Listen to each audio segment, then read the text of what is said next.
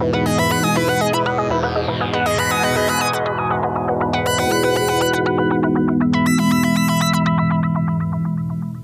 Alex Austerberry here, Director of Rugby for Saracens Women. You're listening to the Saracens Fezcast. This is the Fezcast. The following podcast is brought to you on behalf of the Saracen Supporters Association and is not an official product of Saracens Limited. Content provided voluntarily by our guests and contributors are of their own opinion, which may change over time and should not be taken as fact, particularly as the podcast hosts are regularly talking drivel anyway. If you've got some drivel of your own you'd like to share, you can find us on Twitter and Instagram at Fezcast underscore SSA. You can search Facebook for the Fezcast, or you can email fezcast.ssa at outlook.com. You're listening to the Fezcast. Listening to the Fezcast. Well, hello, everybody, and welcome to our next edition of uh, the Fezcast. And uh, it's a four way tonight. We've got myself, we've got Matt, Barry, and Sam joining us. Good evening, gentlemen. How are we all? Evening. All right, mate. I've warmed up. yeah, well, me and Matt were um, at the game on uh, Saturday for Saracens women. Uh, got frozen and not warmed up by the performance on the pitch, which we will cover off in part one. And then I take it you all, did all three of you go to the uh, the Edinburgh game? Yeah, I was I was in the warmth of the Tulip Club though, so uh, so it was all good. Mold Ah. mold wine, mold wine was uh, was was flowing. It was great. No, I, I, I, I was out in the cheap seats with the frozen coffee. Well, I was sat at home with a couple of Negronis watching the game. So yeah, but um, yeah, plenty to discuss across both games. Um, we'll do part one. We'll start with the women's game. Sam Barry, did you see any of the women's game? I um I, I saw the result and um, it didn't inspire me to catch the highlight reel um, this this week because I thought it's just going to be Gloucester highlights, um, which is yeah a real shame. But I have to say, um, when I was in the Tulip Lounge, well, I might mention that a couple more times um, today. um, uh, Lottie Clapp was was up there before uh, talking about obviously what's going on with with the, with the girls at the moment, and she said that actually they're so used to winning that they um, and she, she said it's not in a it wasn't in a, like a big headed way, but they're so used to winning that it is quite a shock to the system when they do lose, particularly when they lose quite heavily. Um, but she thinks it's a really positive shock to the system, and she actually says she thinks this result has been coming maybe for a little while. Um, Gloucester looked look particularly formidable this season, and were quite rightly tipped for big things pre-season. Um, and she, you know, she she said, you know, this was actually a really great wake up call to us uh, that maybe we'd actually been floating by this season a little bit, um, just sort of waiting for our our superstars to come back, so to speak. So um, she seemed to sort of try and take as much positive out of the game as she possibly could, um, and explain to everyone there that you know obviously that they they still believe that they're gonna they're gonna do well during the course of this season. Obviously, welcoming back the um, the, the the World Cup stars in in January, and um, and she still saw a lot of positives to come from this season, albeit a, a big old blip um, that happened on Saturday. But I haven't caught the uh, haven't caught the actual highlights yet, and I'll be honest with you, I'm probably not going to. Well, I would I would suggest not to be perfectly honest with you, and I, I will say, and you- you're absolutely right, Sam. I don't think the girls need telling. I mean, for one reason, because I think Alex told them on the pitch at the end of the game in no uncertain terms. I mean, we couldn't quite hear what he's saying, could we, Matt? But the the implications were there that they were getting a right proper bollocking, and quite honestly, deservedly so. And you know, I think in nearly 30 years ago to watch Saracens, that is one of the worst performances by a Saracens team I've seen. And I mean, that's not that's not being disrespectful to the girls. I don't think that it's through lack of effort or anything like that. But they got caught cold by an extremely good Gloucester side. Um, right from the start, I think the first kick to touch was sliced off the outside of the boot. And from it, Gloucester scored a try and it just continued that way. And I think I went along wanting to see um, Grace's hands off, uh, handoffs, because I think it's a thing of beauty. As I mentioned to Georgia and Leanne before the game when I met them at the start of the game, and she never got the ball. Not many people did get the ball, and not many people, you know, if you looked at one to 15 or one to 23 across that pitch, I don't think there are many players. Uh, Matt, you mentioned prop forwards the front row perhaps did reasonably well, but it wasn't wasn't great, was it, Matt? It wasn't. No, yeah, I think I think one of the few things that came out of it was was both starting props. To be fair, were at least sticking tackles in. They were at every ruck. There, there was. It's one of those things. You looked at it and think there is effort going in. It's not. It's not like they've all switched off. But yeah, um, we have won plenty of games, fifty odd to not a lot, over the last three or four years, and we've and we've looked at it and gone, yeah, we we were the better team by a country mile. It was the other way around this time, and and yeah, the people that have tipped Gloucester to be up there at the end of the season, uh, they showed that they have they have got it. Because let's face it, that wasn't a bad team we put out. We we've it's not like we we rang twenty five changes and we're and we're playing the third third fifteen. It, it it was there was a decent set of international players. There's some of our up and coming players in there. Some of the new signings that we've made that we've been impressed with so far this season. It just didn't click at all. Um, and actually, I'm I'm not going to tell you who said this in case it comes back to bite them, but I did manage to catch a little word with someone um, who basically said, yeah, after after 15, 20 minutes, we knew it wasn't going to go very well. It was just one of those days, and it was a case of how much, and we were just doing our absolute best to stem the tide, which sometimes it happens. Um, and as you said, Jez, it, it, hasn't happened to, to Saracens women for a long time. That's a record record loss in the league um, in the, the, five years of uh, of Premier 15s, and it was it was just all round. There wasn't you couldn't pick anyone out that let the team down single handedly. It was just it was just an all round bad day. And yeah, Alex Austerberry probably let them have it in the middle of the pitch. There were plenty of them that came over to the side of the pitch talking to their families and things and said, "Yeah, that was dreadful." Um, we, you know, they all know that it wasn't good enough. Us watching it didn't find it good enough. And and to be honest, the best thing that's come out of that is what Sam's just said there that, that Skipper has fronted up in the uh, in the Tulip Cup, and and I think there is a positive spin on it, in that it will give him a kick up the bum. So we'll have to see over the next couple of weeks what goes on. There's a trip to Sale ahead, which isn't going to be uh, too easy at the moment either.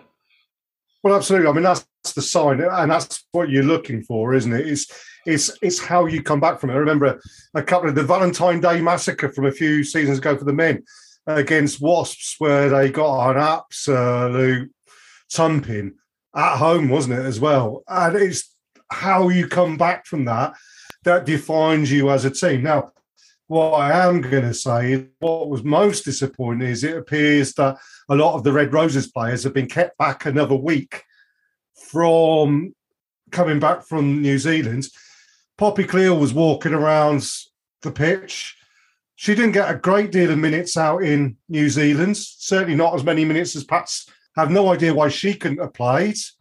Um, considering, you know, Gloucester had a couple of players, Maud, um, Maud Muir, for instance, who played equally as much as Poppy out in um, out in New Zealand. She's back in, was back in on, on the bench, I think, wasn't it? Or whichever way around. But, you know, it just seems you know, the club have made a big deal about this being a game that the internationals were going to be back to come back and support them. And at the end of the day, we saw Leanne Infante was there, Poppy Cleall was there. But, you know, they try to get a big crowd in, and then suddenly there's a bit of a damp squib because, you know, without wishing to diminish the, the, the players who are on the pitch, we were perhaps expecting to see the likes of Marlie Packer and Poppy Cleall on that pitch, and and we didn't, eh, and that was very disappointing. I suppose the thing we were sort of talking about at the beginning of this season um, with the with some of the men's um, players, and and you know there was that the sort of fiasco of certain players coming back early, and why were certain players allowed to play? You know, we had that thing at, at Quins, didn't we, where Marcus Smith didn't play, but Owen Farrell did, and everyone was looking forward to that matchup. And um, and I guess it's the same. It's the same thing, but maybe in reverse. Is that the players know how they feel, the coaches assess them, and I guess the decision is made, and we have to. I, I suppose they know better than we do as to whether whether they're ready, whether they should be playing, whether they need a little bit more rest, or whether they're, they're ready and raring to go. And you know, maybe on the, on the men's side of things, that worked quite nicely for us at the beginning of the year. Perhaps some of the players have come back from from New Zealand and actually don't feel quite ready to to play just yet, um, and and that decision was made. I'm, I'm sure with the, the players, I imagine made that decision as much as as the coaching staff did. As as we, I'm sure it would if it was the other way around, and they said no, I'm ready and raring to go. They would have, um, you know, they would have let them play. So I guess we have to trust our coaches, don't we? Really, that they know what they're doing and they're bringing players back at, at, at a pace that, that's good for them. Um, positives from it. I mean, I suppose first things first. Referee on the on the day, and we are going to mention referees on this show. I mean, we did say off air that we weren't going to mention referees, but I thought the referee had a really good game. Um, and also showed a good sense of humour because uh, two or three times I questioned him about the deliberate knock on, which he kind of, uh, which he, he, was he was very good in, in a way. I, and I did it in a in a jokey way as well, which I think he picked up on and everything. But uh, and the other thing was, um, I also told Matt and his friend Ben there how to beat Tyson Fury in the boxing ring, which is um, always a good a good. Uh, a good thing. I mean, it shows you what the entertainment was like. That I was describing how you beat Tyson Fury. Not saying I'd do it, you know. I mean, perhaps five years past my peak, but he is an avid listener, so he's he's going to yeah. hear this. You've cha- you've changed. You've come down a bit there, Jez. Now you're on air. You, you were giving it the big one on on Saturday. that might that might have been the the chips talking. I don't know, but yeah, no, no, no. yeah. It was it was it was nice to get to the to the StoneX, even though it's uh, um it was cold as anything. I had about 72 layers on, which for someone who doesn't feel the cold was quite um, quite impressive. But yeah, um, look, a bad day at the office. We'll see how they go next game. You know, we wish them all the best.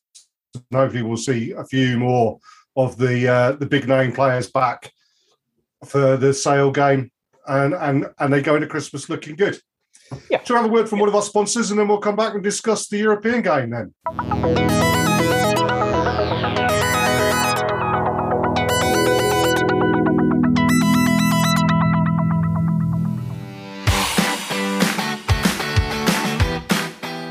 Listening to the Fezcast, which is proudly sponsored by the Saracen Supporters Association, and I'm Alison Davis, one of the SSA committee. For a £10 annual subscription, the SSA provides our members with monthly newsletters, virtual and in person player events, away match ticket allocations, and we organise pre match gatherings at away matches. We sponsor men's and women's players, and we support the Saracens Foundation Track Club on behalf of our members. On top of all that, Every year we have a seasonal SSA badge which is exclusive to members. Where else can you get that much value for a tenner? Join now at membermojo.co.uk forward slash SSA or come and see us on match day in the Oasis at the StoneX. This is the Fezcast.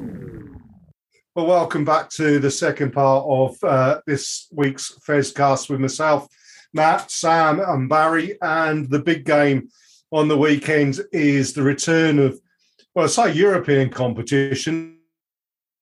One thing's for certain before we talk about the game itself, there's a lot of people who aren't very happy about the way that the one the competition is gone with the introduction of the South African um, franchises into the into the competition, and secondly, there's a lot of people that making a big deal about crowds and the lack of crowds at games. Now, the, I don't know what the, the attendance was like at StoneX on Sunday. It seemed pretty full. It seemed pretty loud. had less than 10,000 people apparently down to South Africa. A long journey down there. You just didn't see the, the, the, competition doesn't seem to have sparked people's enthusiasm. Uh, am I getting that wrong, or uh, how do we feel? Barry, over to you first. Yeah, it's a difficult one. I mean, I'm I'm a bit old school. It's a cup competition. Just stick the names in a hat and draw them out, and we'll play a game against whoever we draw against, rather than having these complicated groups. I mean, I get why they've done this because there were too many dead rubbers uh, in the old format. You, would lose your first couple of games, maybe three, and then it was kind of all over, and you weren't going to qualify, and and you knew it, and you were sort of scratching around, putting out um, the, the, mixed veg, as, as other people call them at times, as the second team. But it, it does seem a bit odd that we're in the same pool as Leinster, but can't play them until the semi-finals. All sorts of permutations, and I don't think it's for me. I love it. I love the chance to play different teams sides we don't see um, year in year out, albeit Edinburgh here for the second year.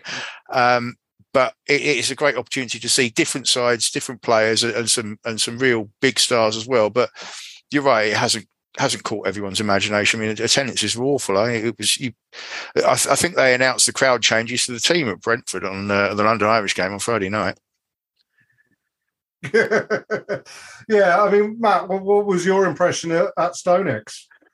Yeah, I think attendances were down a little bit, but uh, you know, let's face it, there were, there were probably some people that um, maybe a bit fair weather and uh, and the fact that it was minus one for most of most of the day did did put some people off. I mean, there, there's I, I sit in the same seat every week, and I'm normally sitting around the same people every week who also have a season ticket, and that quite a few of them weren't there. So yeah, I don't know whether that's the fact that the competition itself hasn't captured the imagination, whether it's the fact that there's been a few weeks off, everyone's sort of lost track of what's going on, or whether it was just because it was cold was the was the issue. But I, I don't know. Um, I, am like Barry a little bit. I there's a part of me that doesn't like the format of the competition, but actually, I I think I think it does work. I think people need to need to actually look at it. There's, so many people saying, "Oh, it's so complex and no one no one understands it." Well, actually, it is pretty simple. I just haven't got the words to uh, to do it properly. But it just you know it means that there are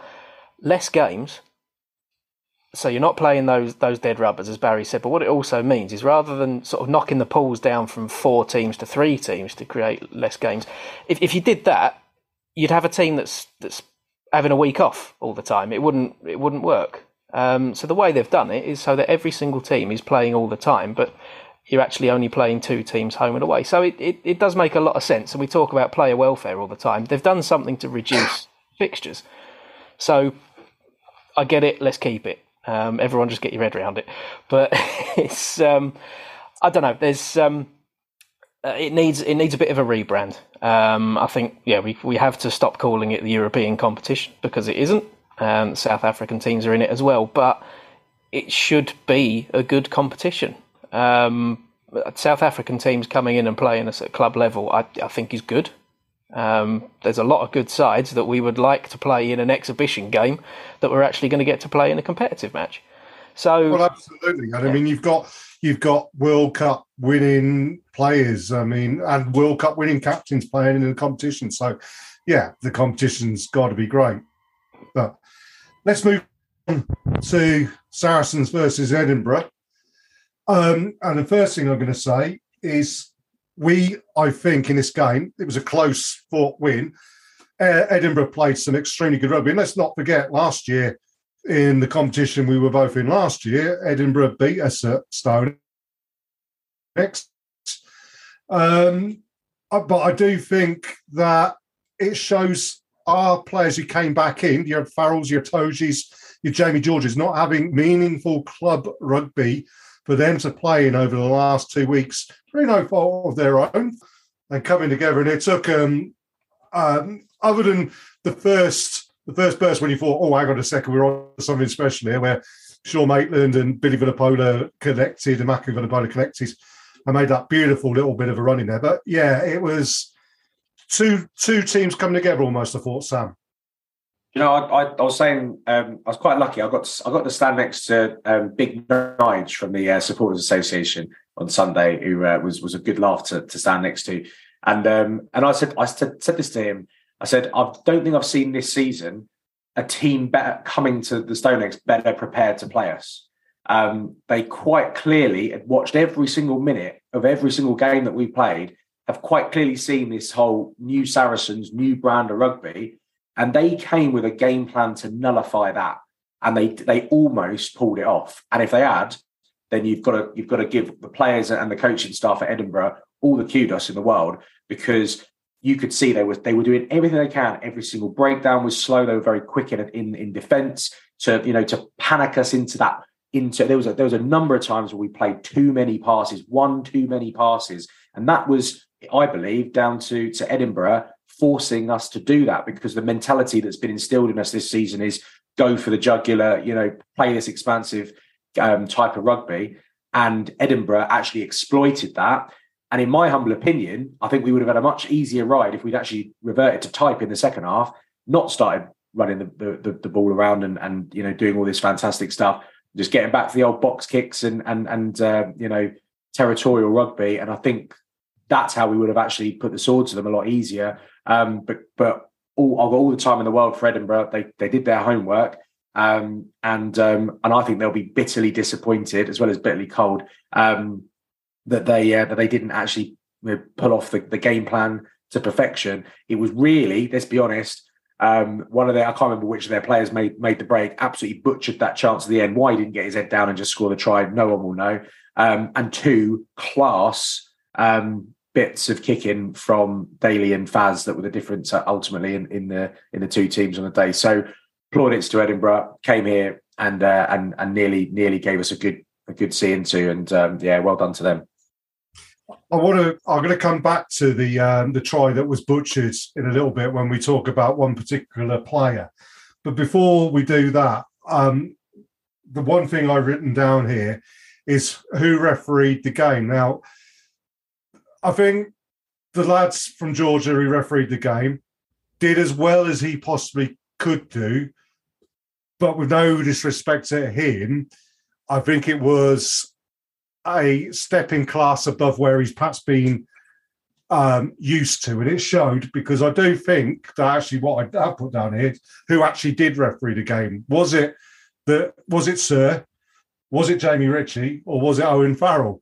And actually, I think Jamie Ritchie took it too far. You know, when Owen Farrell gets all this, and we, we've we've had this discussion. Me and Matt have had this discussion when um, the the question with uh, Mathieu Raynal the other week you know, where Faz questioned him.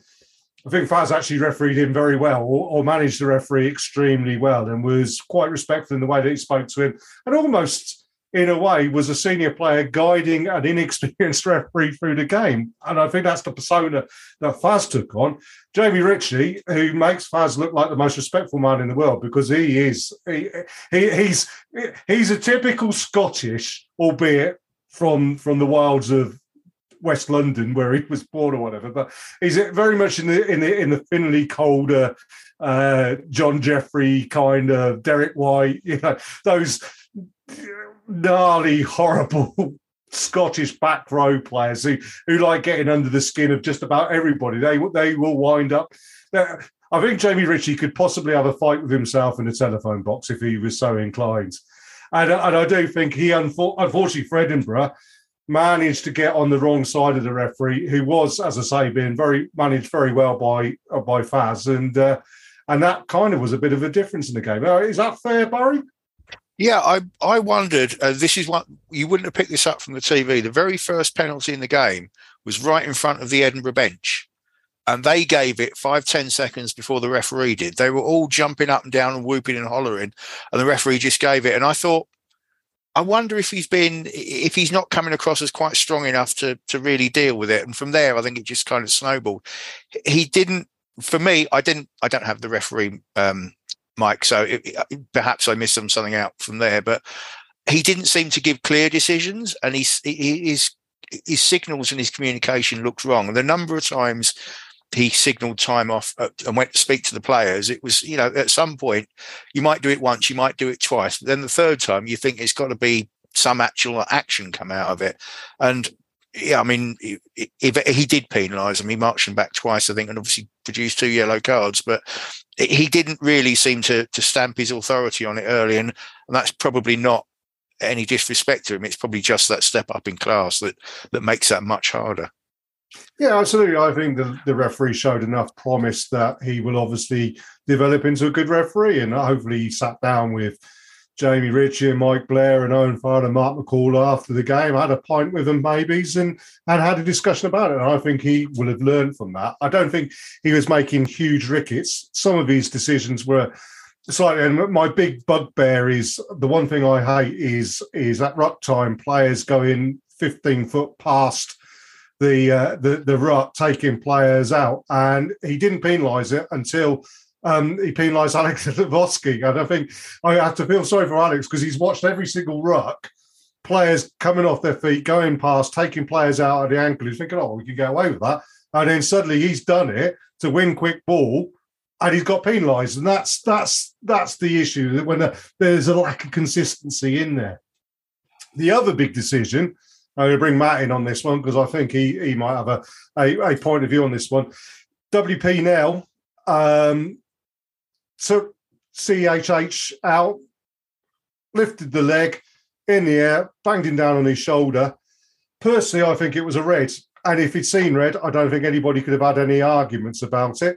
Um, he saw yellow. I think there was a slight element that maybe it was 12 minutes to go to the end of the game. They were already on a yellow. They were down to 14 men. I think that possibly clouded the decision there, but that, that should have been a red, shouldn't it, Matt?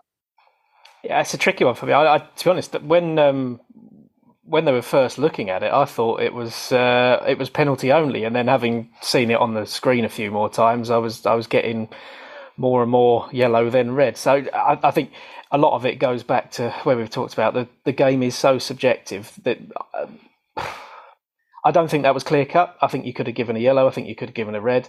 I think he's probably been saved by the fact that Callum Hunter-Hill stuck his arm out and landed on that rather than landing on his head. Um, so yeah, WP Nel's actually got his opposite number to to, to thank for uh, for saving him from a from a red card. Um, I yeah, I, I'm I'm kind of um, kind of with Barry. It was a little bit tricky for me to sort of have too much of an opinion either way on the referee. I don't like talking about a referee too much when I've been in the stands because a I like Barry I don't have the ref mic so I can't hear what he's what he's saying. And b I quite often then watch it on the telly and completely change my opinion of stuff. So it, it, it's it's hard to work out. Um, it seems to me that both sets of fans aren't happy with him which normally means either the referee's had a really good game because he's given everything 50-50 or he's had a really bad one and no one's got a clue what he's been giving. And I honestly don't know. Um, there were some, some the, the penalties that he was given against us that they were scoring points from were absolutely clear cut, and I could see them from the stands. So that was fine. Um, but yeah, everything around that, don't know. But yeah, could have been a red card. Um, equally, I don't think I was particularly uh, irate when he only gave a yellow.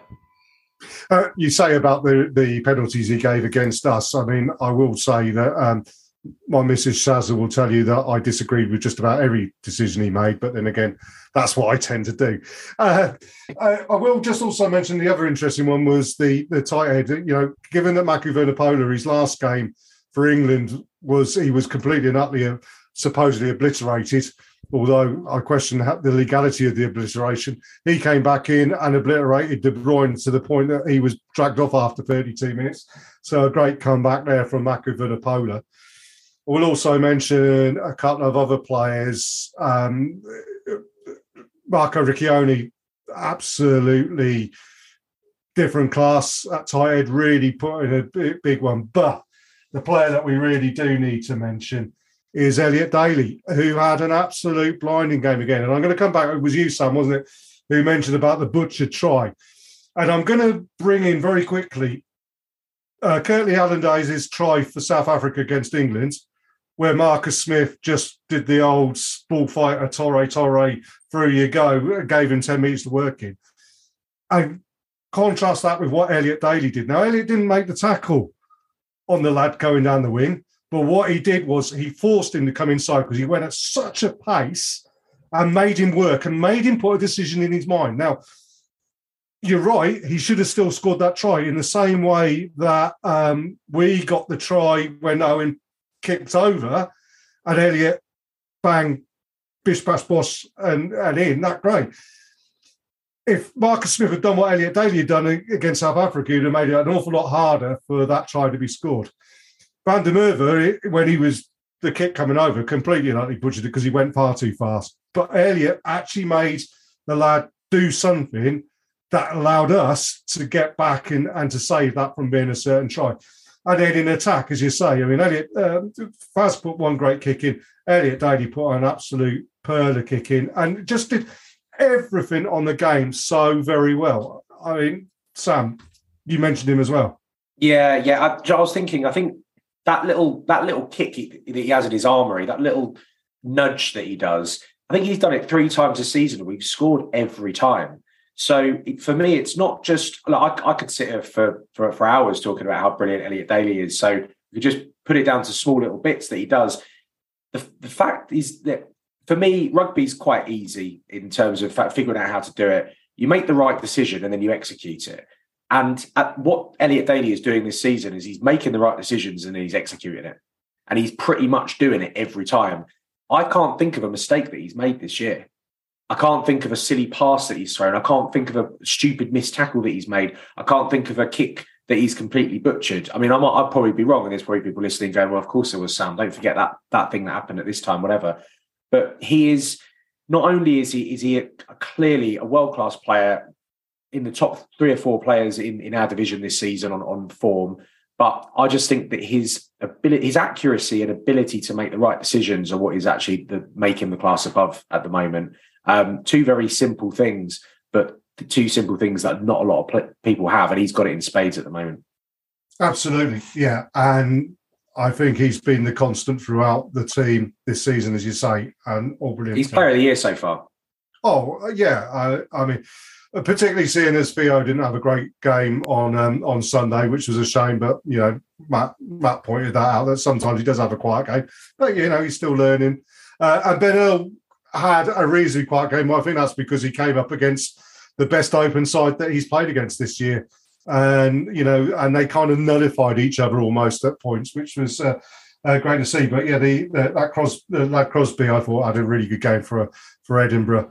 Um, you know, so uh, uh, and I suppose Stuart Mac- McInally will will be practicing his throwing lineouts and perhaps speaking to his skipper about how to do it properly because the one one they did it was Jamie Ritchie's throw when McInally was off the pitch. So there you go. Look, gentlemen, I think we're coming to the end of this one. I mean, it's been a great discussion. Uh, next week we're going to be back uh, on the 21st with our Christmas show. And although I've put myself up on our Zoom as the Christmas Grinch, there's reasons behind that. My music shows are all miserable Christmas songs, which I love. But uh, we've got a special guest, so keep your eyes open on um, social medias for that. I did speak to Ollie on Chapley on uh, Saturday, so it is kind of confirmed. But we, will we'll let you um, wait and and um, pick up on the social medias. But yeah, Sam, Barry, Matt, thank you for your time today. It's been um, superb.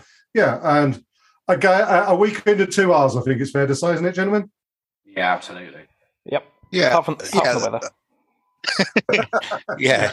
Well, no. In fairness, that was that was two halves as well. It was cold and then it got colder. Uh, yes. well, at least, at least your your seven hundred and forty-two pints of beer that you're currently going through, Barry, are nice and nicely chilled, I suppose. Yeah, we just need to get a sponsorship from them. They're local as well, so I'll I'll, I'll let you in on the details.